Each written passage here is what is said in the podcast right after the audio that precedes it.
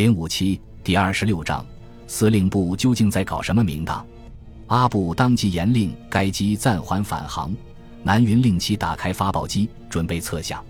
这言外之意就是让他充当信标，为机动部队向敌舰队运动导航。阿布也向他转达了内容相同的命令，并要他监视敌人，等待筑摩号的四架飞机到来。由于通信量陡增。这位侦察机驾驶员一定是忙得不可开交。山本的联合舰队司令部通过监听部分无线电通信的内容，较好地把握了战局的发展。当他们知道有一艘美航母处于机动部队攻击范围内时，丝毫没有感到不安。宇垣在日记中写道：“开始我们很乐观，以为这就是我们一直在寻找的美特混舰队。我们还考虑立即派出第二批飞机。”在击沉敌航母后，如何歼灭其残部呢？这种不负责任的乐观情绪实在令人惊愕。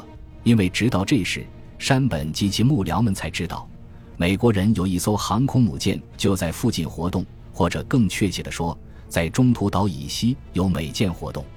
而这种不负责任的乐观情绪使他们无视这一不愉快的事实，因为按照他们的时间表，现在还不到发现敌航空母舰的时候。山本问黑岛：“你是否认为我们应当命令南云马上攻击美航母？”我想最好立即下达命令。黑岛提醒山本说：“南云已准备拿出一半航空兵力来攻击美航母舰队，也许他已经在准备进攻了。”于是山本就没再说什么。而黑岛对自己所说的这一番话，直到临死仍深感内疚。如果当时黑岛毕恭毕敬地说一声“是的”。长官，那么一项由山本签发的命令，也许能促使南云立刻发动进攻。黑岛事后万分懊恼地说：“南云没有去做联合舰队想让他去做的事，这是我的过错。”实际上，黑岛首席参谋过高地估计了南云，他以为南云懂得中途岛之战的目的是攻击敌航母部队，因而完全应该想到去发动进攻。可是。专门把攻占中途岛列为一号优先作战任务的人是黑岛，机动部队别出心裁的把鱼雷改换成炸弹的决定，其想法和做法都据此而来。南云之所以按兵不动，并非是他不想攻击美航母部队，恰恰相反，他想拿出像样的兵力来实施攻击，并尽最大可能取得成功。南云居然布了迷糊旦夕奥博尔德的后尘。这真是绝妙的讽刺。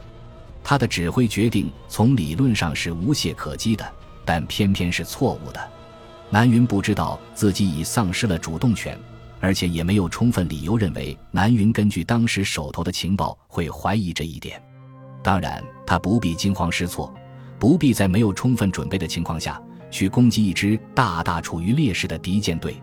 决定做出之后，南云于八点三十五分发信号给各舰。完成回收任务后，向北航行。我们计划巡歼这支敌特混舰队。接着，他正式向山本报告说：五点发现敌舰队，既有航空母舰一艘、巡洋舰五艘、驱逐舰五艘，方位十度，距中途岛二百四十海里。我们正向敌方驶去。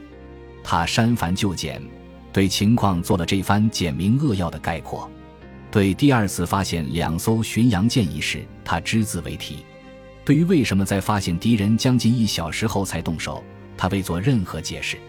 他也没有告诉山本，不把攻击中途岛的飞机全部回收，他不能改变航向。如果山本要靠这份报告来了解战况，他就会变成一个被人搞得糊里糊涂的将军了。八点五十九分，游泳的最后一架轰炸机降落。只剩下几架战斗机还没有回收。九点零一分，南云草草地看了一下利根号那架不知疲倦的侦察机发来的最新报告，收到命令。这是指他收到了南云八点五十四分发出的命令。最后他又补充了一句，似乎是又想起来的：“敌于雷击十架，正朝你方向飞去。”